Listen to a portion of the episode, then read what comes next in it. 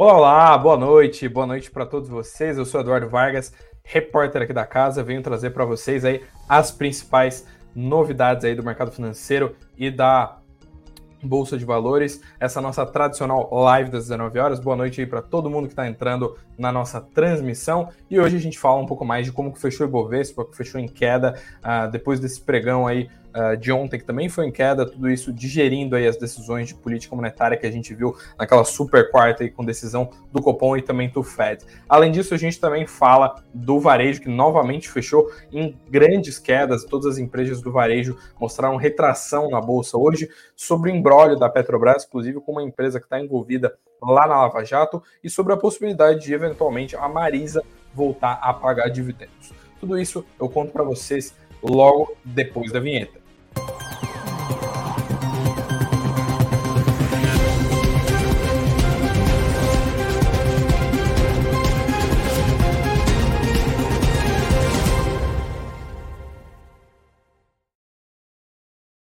Olá, olá, boa noite. Agora sim, agora uh, começando aí o nosso noticiário de uh, sexta-feira, sextou aí o último dia de live da semana. Boa noite para todos vocês aí que estão comparecendo nesse sextou. Boa noite para Cristina, para Rosa, para o Werneck, para Renata, para todo mundo que está uh, ah, entrando aí logo nos primeiros minutos de live. Lembrando, deixa sempre o seu like aqui e também, se possível, se inscreve no canal, especialmente se você for novo por aqui e é, isso ajuda bastante o nosso trabalho e ajuda também o YouTube a entregar o nosso conteúdo para mais gente. E pois bem, meus queridos, hoje a gente viu mais um pregão aí do mercado digerindo, né, o segundo pregão uh, depois daquela super quarta que a gente teve decisões de política monetária muito relevantes. A gente viu, enfim, o corte do Copom para uma Selic agora de 12,75 e além disso a gente também viu uh, o Fed, não, o Federal Reserve, que é a autoridade monetária lá dos Estados Unidos, decidir ali manter os juros ali no mesmo patamar atual. E hoje a gente viu novamente um pregão de quedas aqui do Bovespa, apesar de que hoje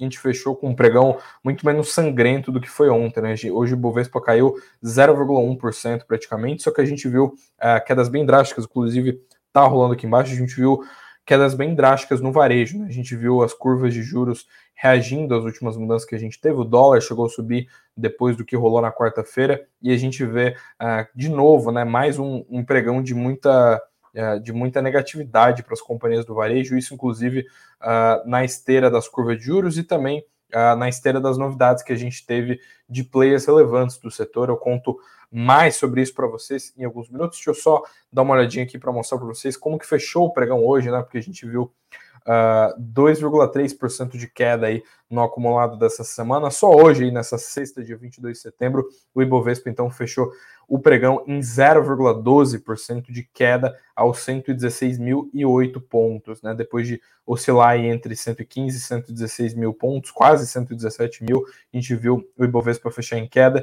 nesse pregão aí que teve um volume financeiro de 17,6 bilhões. Apesar de ele ter ele fechou em queda, mas apesar disso ele abriu em alta e a gente viu o índice oscilar bastante ao longo do dia, mas infelizmente ele fechou em queda aí, apesar de, uh, como eu comentei para vocês, foi uma queda não muito relevante, ali de 0,12%. Boa parte das reações que o Ibovespa teve, que o mercado daqui teve, as decisões de juros que a gente teve na quarta-feira, obviamente já foram digeridas aí pelo mercado financeiro na véspera, na quinta-feira. E pois bem, quando a gente olha aqui no mapa dos ativos, né, nas ações mais relevantes ali do índice, naquelas que têm o maior peso na carteira do Bovespa, a gente vê que, curiosamente, Vale Petrobras, que são as companhias mais relevantes do índice, elas fecharam em alta, né?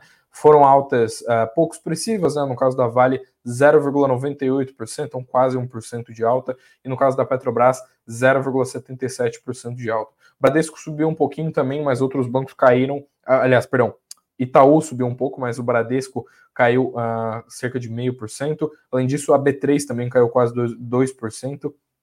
A gente viu Banco do Brasil subir e uh, Ambev, VEG, Localiza e Itaúsa todas em queda então a gente viu um pregão ali que uh, mostrou uh, bastante alta por parte de commodities e de alguns, uh, de alguns bancos, mas em grande medida esses setores, em grande medida o, a, a, bolsa fechou em queda, né? Boa parte, numericamente falando, em termos de quantidade, boa parte dos papéis fechou em baixa.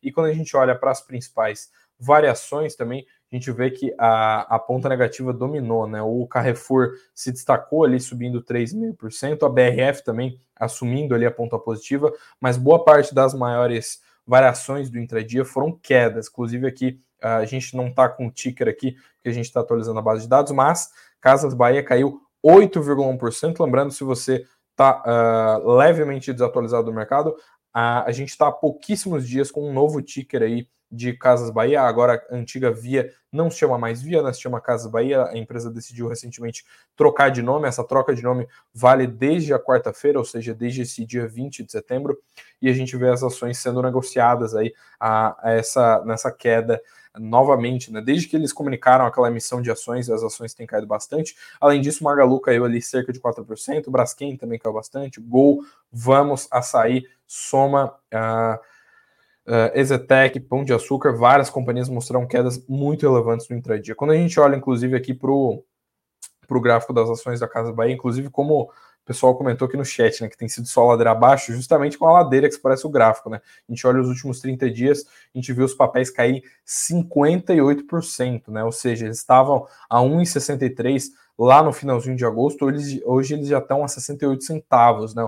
Ah, o preço das ações ah, mais do que dividiu no meio nesse período, então uma situação bem preocupante por parte das ações da Casa Bahia, que antigamente se chamava Via, né? A gente vê essa mudança recente e no acumulado do year to date, né? Ou seja, desde o início do ano, as ações caem 70%. Aliás, diga-se de passagem, hoje tem enquete aqui no chat sobre uh, essas ações da Casa Bahia. A gente sabe que elas tomam bastante conta do noticiário, chamam bastante atenção dos investidores pessoa física. Então interage aí para a gente ter uma noção de que, do que, que vocês estão achando sobre essas ações da Via. Inclusive, porque como eu comentei para vocês aqui em live, a gente viu os papéis caírem muito depois do depois que a gente viu aquela emissão de ações rolar, né? Eles anunciaram vão emitir, inclusive, bilhões de ações, não vão ser bilhões de reais, né? Cada ação está precificada a 80 centavos, mas eles vão emitir muitas ações e desde que eles anunciaram essa notícia, os papéis têm caído pra caramba, inclusive tem live praticamente só sobre isso aqui no canal, se você está mais curioso, procura lá na nossa playlist lives. E aproveitando aqui para dar uma lida no chat antes de começar o noticiário, boa noite aí para o Jonathan, para o Luiz, para o Marcos, para todo mundo que está entrando. Lembrando, não esqueçam de deixar aquele like maroto aí, sentar o dedo no joinha para ajudar o YouTube a entregar esse conteúdo para mais gente. Também se inscrever no canal quem for novo por aqui. E se você quiser interagir, se você tiver alguma sugestão, se você quer que a gente fale sobre alguma coisa, só interagir no chat. A gente sempre está de olho aqui no que, que vocês estão escrevendo para a gente pautar aqui o nosso noticiário. Lembrando, se vocês tiverem alguma sugestão, alguma coisa que vocês querem comentar alguma coisa que vocês acham relevante a gente trazer aqui na live, só deixarem as suas sugestões aí nos comentários. E pois bem, hoje a gente viu, além desses movimentos drásticos nas ações, a gente viu movimentos drásticos nos tribunais, na justiça, porque mais cedo Uh, nos últimos dias eu trouxe para vocês a novidade de que o que a Uzi Minas sofreu um revés judicial bem relevante, né? A justiça bloqueou uh, vários milhões de reais da empresa por conta de poluição, né? De acusações do Ministério Público lá de Minas Gerais de que a empresa estaria poluindo muito o meio ambiente, né? Poluindo bastante o ar da cidade de Ipatinga. E agora a gente viu essa decisão ser revertida por um desembargador. A gente viu ele suspender aí esse bloqueio que era de cerca de 350 milhões de reais e eles informaram que a Uzi Minas veio ao mercado né, comunicar que a Justiça Mineira suspendeu essa decisão que bloqueava todos esses 350 milhões. Né? Segundo a, a, empresa, ainda não tem provas, a ação está muito no começo, então, segundo a defesa e os advogados da Uzi Minas, ainda não tem cabimento realizar esse bloqueio, e além disso, no agravo de instrumento interposto pela empresa, né, pela Uzi Minas, o desembargador, então, do TJMG, né, do Tribunal de Justiça lá de Minas Gerais, suspendeu essa decisão, que era uma decisão de caráter liminar, que determinava ali esse bloqueio de parte do caixa da empresa. Isso vai ficar em vigor até que se avaliem os argumentos ali de ambas as partes, né? E a Uzi Minas também aproveitou o ensejo para dizer que já adotou diversas medidas aí para melhorar a qualidade do ar lá na cidade de Patinga, em Minas Gerais, é, e também uh, anexou tudo isso ali nos autos da ação civil pública, e além disso falou que vem intensificando as suas ações com foco no meio ambiente. Inclusive, se tiver alguém de Patinga aí, conheço alguns colegas aí de, de mercado que são de lá, se tiver algum mineiro aí, digita no chat, inclusive mata nossa curiosidade se realmente isso tem tomado bastante atenção do pessoal que mora aí em Patinga. E a gente sabe que essa empresa é muito relevante por lá. Minas, de, de modo geral, tem essa grande influência de empresas desse setor de siderurgia e mineração. E a gente viu, então, os tribunais lidando com essa questão ali do, do, né, do, da Uzi Minas da poluição, né? Como eu falei para vocês, foi uma decisão tomada única e exclusivamente por conta dos níveis de poluição da Uzi Minas. Eles destacaram ali que estão tomando as decisões possíveis, vamos ver no que vai dar. Lembrando que a decisão anterior era liminar, então ela é meio mais tranquila de ser derrubada, a ação está bem no começo e a gente vê aí os próximos capítulos dessa novela. Além disso, além de falar em tribunais, tem o fantasma da Lava Jato puxando o pé da Petrobras. Isso porque nessa segunda, nessa sexta-feira, aliás, a gente viu a empresa comunicar que ainda está em negociações com a Sete Brasil, que é justamente uma empresa que ela criou há vários anos atrás, que era feita para investir em alguns setores, né, como se fosse uma subsidiária, né, uma controlada da Petrobras, e que é uma empresa que se enrolou na Lava Jato e por conta disso entrou em recuperação judicial e agora o, a Petrobras está discutindo um acordo e esse acordo pode ter um impacto aí de vários milhões de reais e a gente viu a empresa vir a público falar sobre isso uh, nessa sexta-feira. Eles destacaram que ainda estão em negociação aí com a Sete Brasil, uh, que, ela, que eles criaram, como eu falei para vocês, há vários anos atrás, eles criaram lá em 2010 para investir em ativos navais e a empresa então entrou em recuperação judicial seis anos depois, em 2016. Segundo aqui as, as próprias palavras da Petrobras, as negociações seguem em apreciação pelas instâncias competentes da companhia. Lembrando que tinha uma expectativa de que esse acordo fosse uh, desenhado aí nesses últimos dias, na quinta ou nessa sexta-feira, porque o Conselho de Administração da Petrobras já debateu esse tema aqui outras vezes, tá, pessoal? Não é a primeira vez que a, que a Petrobras discute essa, essa questão aqui da Sete Brasil, e a gente deve ver, então, Uh, alguma medida, né? A gente deve ver alguma novidade em breve nos próximos dias, mas uh, eles estão discutindo ali, uh, eles discutiram ali, o conselho discutiu a, a, aprovação ou não de um acordo, né? E esse acordo implicaria ali em um pagamento de 185 milhões de dólares aos credores da SET, está em recuperação judicial. Lembrando que esse valor no câmbio atual dá quase um bilhão de reais ali, dá cerca mais ou menos ali 900 milhões de reais, então não é nada desprezível o impacto desse acordo aqui no caixa da Petrobras, mesmo que, obviamente, a gente sabe que a Petrobras é uma gigantesca. Uh, uh, uma empresa gigantesca, né, com valor de mercado grande, com bastante caixa, com uma robustez financeira muito grande. E a gente viu então uh, o, o, o, próprio, a falar em tribunais, né, foi um, um juiz lá da terceira vara empre, uh, empresarial do Tribunal de Justiça do Rio, né, do TJRJ, que é onde corre o processo de recuperação judicial da A7, intimando a Petrobras para enviar ali uma ata contendo a decisão. Então, assim, existe uma pressão da justiça para conseguir fazer com que a, a, Petrobras se pronuncie sobre esse caso. Como eu falei para vocês, várias outras vezes a, a Petrobras já discutiu uh, esse, essa questão da SET. E lembrando né, que o, o conforme o regramento atual, né, uh, é preciso que três quartos dos conselheiros da Petrobras uh, votem a favor de um acordo para ele ser aprovado. Então, assim, a gente sabe que são 11 uh, conselheiros de administração na Petrobras hoje, três quartos desses 11 conselheiros precisam aprovar um acordo, então é meio difícil a gente ter alguma unanimidade nesse tipo de decisão. A gente precisa ver alguma, alguma mudança nesse, uh, nesse panorama para a gente conseguir enxergar o que está uh, o que, que, vai acontecer. E lembrando, como eu falei para vocês, é um acordo milionário, né, quase um bilhão de reais, então a gente deve ver um impacto sim uh, na Petrobras. A gente vê, inclusive, aqui, dando uma lida no chat, o pessoal bastante falando aqui que, o, que as ações têm sido só ladra abaixo, o pessoal falando que uh, preço e valor são coisas diferentes, uh, falando que tem que observar essa queda no varejo, pois é, justamente muita gente aproveitando esses, esses períodos de queda, tem gente que está comprando, né? Sempre tem quem compra as pechinchas aí da bolsa. Uh, pessoal falando que comprou pouquinho ali de 50 reais a cota. Acho que aqui estava falando do HCTR11, que também tá nos comentários aí do pessoal do chat. Isso aí, pessoal. Sempre que vocês puderem, interajam e a gente sempre está de olho no que vocês estão comentando aí no chat. E ainda tem mais Petrobras no noticiário de hoje, porque uh, além de falar de ações, a gente tem que falar de combustíveis. Pode ser, pode ser que a Petrobras tenha que subir uh, o preço dos combustíveis por culpa da Rússia. Essa, essa alta que é, é provável, ela pode acontecer especialmente no diesel, Isso rola porque recentemente a Rússia baniu, inclusive eu trouxe isso na live de ontem, né? A Rússia decidiu banir as exportações para outros países. Eles estão com uma série de problemas internos por lá e para conter essa alta de preço, eles estão com uma, uma grande escassez ali de combustível no mercado interno. Para conter esse problema todo, eles estão avaliando uh, ficar temporariamente sem exportar combustível para outros países, mesmo que, como vocês saibam aí, a, a Rússia é um dos principais produtores de petróleo de todo o mundo.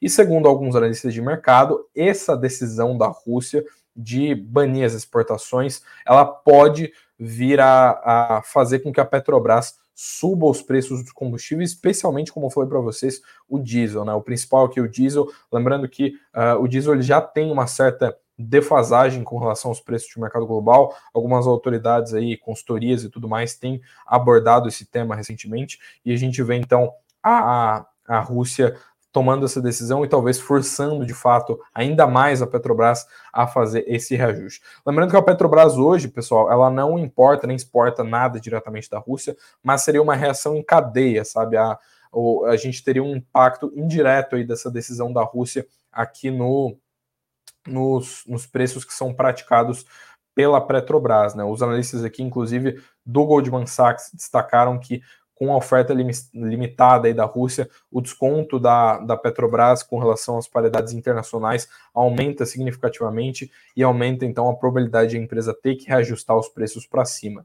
E é muito, eles destacaram aqui que é muito difícil saber quando que esse preço chega na bomba, né? Primeiro pela lógica do setor em que as, as distribuidoras têm estoque e tal, tem aquela questão de lidar com com desabastecimento, né? Tem que ver quando é que isso vai conseguir chegar nos consumidores, mas a gente vê então que uh, é muito provável que isso uh, exerça uma pressão aí nos preços que são praticados uh, pela, pela Petrobras. Lembrando, como um destaque aqui que é importante fazer, um disclaimer, mesmo que a Petrobras diretamente não não, não, não importe petróleo e tal, a Rússia é o principal fornecedor estrangeiro de diesel para o Brasil. Então a gente vê uma relevância grande aí desse, desse país aí, como eu falei para vocês, é, o, é, um dos maiores produtores de petróleo do mundo, ali está junto com a OPEP, lá junto com a Arábia Saudita e vários outros players globais, inclusive mexe bastante no preço do petróleo. E por falar em preço, tem que falar em dólar. Eu acabei trazendo pouca novidade sobre dólar essa semana,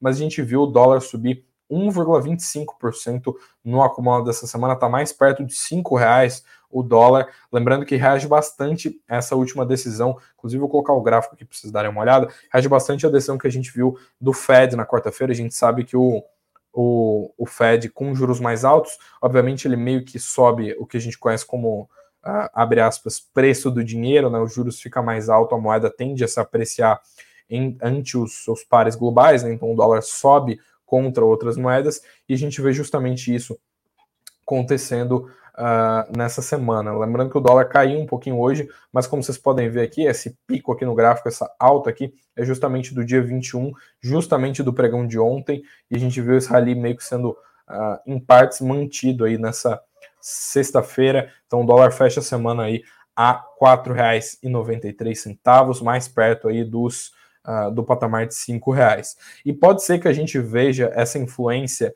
do Fed no dólar e, consequentemente, veja um dólar aí mais perto de cinco reais por mais tempo, porque existe uma discussão que é muito relevante para quem olha mercados internacionais, que é essa discussão aqui, ó, juros mais altos por mais tempo. A grande discussão, pessoal, a gente, a gente, a gente viu o Fed uh, manter juros, né? O Fed não chegou a subir os juros uh, na decisão dessa semana. Mas no seu comunicado, inclusive na coletiva ali do Jerome Powell, a gente viu que eles meio que deixaram a porta aberta, então não está descartada a decisão do Fed de eventualmente voltar a subir juros em decisões posteriores. Então isso pode sim impactar o, né, os mercados globais. Né? A gente sabe que todos os holofotes dos mercados globais ficam de olho no Federal Reserve quando é dia de uh, decisão de juros por lá. E existe essa discussão aqui de juros mais altos por mais tempo, né? Essa questão de você manter os juros em um certo patamar até que a economia americana, né, até que a inflação reage, você tenha uma série de uh, reações que, o, que a autoridade monetária está esperando. Lembrando que os indicadores que o mercado uh, divulgou recentemente, né, com que o mercado teve contato, mostram que o Fed ainda tem folga para subir os juros de novo. Né? A economia americana tem se mostrado ainda muito forte. Os pedidos iniciais por seguro-desemprego que foram divulgados na quinta-feira, eles vieram melhor do que o esperado. Então a gente não está vendo uma recessão, a gente não está vendo uh, grandes problemas ali na economia americana para preocupar o Fed e ele eventualmente ter que mudar aí o seu, a sua trajetória da curva de juros. Ao que tudo indica, provavelmente a gente vai ver uh, uh, os juros ainda nesse patamar ou eventualmente até em um patamar um pouco mais alto pelos próximos meses, conforme as decisões do Fed. Lembrando que a que eu coloquei na tela aqui foi a, uma das dirigentes do Fed falando justamente sobre isso, né, sobre uh, o, a autoridade monetária manter os juros mais altos por mais tempo. E antes de finalizar a enquete, como eu falei para vocês, falei de Via hoje, né? A Via tem sido tema recorrente. Via não, né? Casas Bahia, que acabou de mudar de nome, tem sido um dos temas muito recorrentes aqui da live. Então votem na, na enquete que eu quero saber como é que vocês estão olhando para as ações das Casas Bahia, que tem caído bastante. Quero saber se vocês estão comprando na queda, ou vocês estão achando muito perigoso, vocês estão tirando da carteira, o que, que vocês estão fazendo. Mas antes disso, ainda tem mais uma notícia aqui do radar corporativo, antes de eu fechar a enquete, então aproveita para voltar lá, que é uma notícia da Marisa. Como inclusive eu falei na introdução aqui da live, uh, a gente viu uma, uma, algumas declarações que chamaram bastante atenção por parte do CEO da empresa. Ele falou que tem expectativas de que a empresa volte a pagar dividendos no ano que vem. Isso mesmo que você ouviu. O CEO da Marisa está otimista com dividendos em 2024. Ele concedeu essa entrevista aqui ao investidor. O CEO de lá, que é o João Nogueira Batista, né, que é o presidente da Marisa, e viu, uh, ele né, falou que não entendeu a reação do mercado depois da, daquela decisão que foi anunciada ali na segunda-feira, né, que a, a Marisa fez um acordo uh, com a Credit System e que vai, vai conseguir, como é que é, vai conseguir angariar caixa, né? Um acordo que vai dar dinheiro no curto prazo para a companhia. Ela deve receber uh, ah, 60 milhões assim que assinar esse contrato e receber nos próximos meses, nos próximos 12 meses aí, uma cifra de 110 milhões. E ele achou que o mercado ia reagir bem, mas ele queimou a língua. O mercado respondeu ali uma queda com uma queda de 8,7% nas ações da Marisa.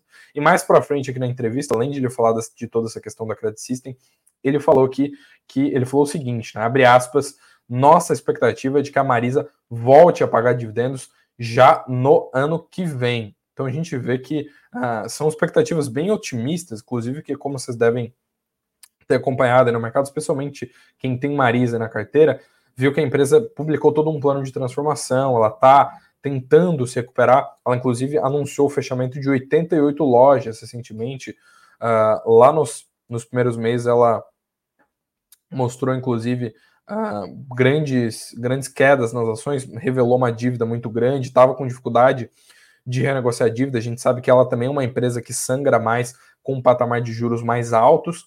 E além disso, então, eles anunciaram ali toda essa decisão de ter que fechar mais lojas, de ter que decidir ali pelo, pelo fechamento de lojas e de focar realmente naquelas lojas que dão dinheiro, focar no, no, no seu negócio principal, né? Mas o CEO aqui, o doutor uh, João Nogueira Batista, tá com essa expectativa de que a empresa consiga voltar a pagar dividendos. Bem curiosa aí essa, essa, essa afirmação, porque a gente sabe que a Marisa não paga dividendos há um, há um tempo considerável e está com todas essas dificuldades financeiras. Então vamos ver se eles vai, vão conseguir aí manter essa promessa. Mas, pô, bem, hora de Uh, hora de falar como é que foi os fechamentos globais, como é que está a agenda da semana que vem, como é que foram os indicadores de hoje, mas antes disso, deixa eu só dar uma paradinha, um segundinho aqui, para dar uma fechada na enquete e ver o que, que vocês votaram ali sobre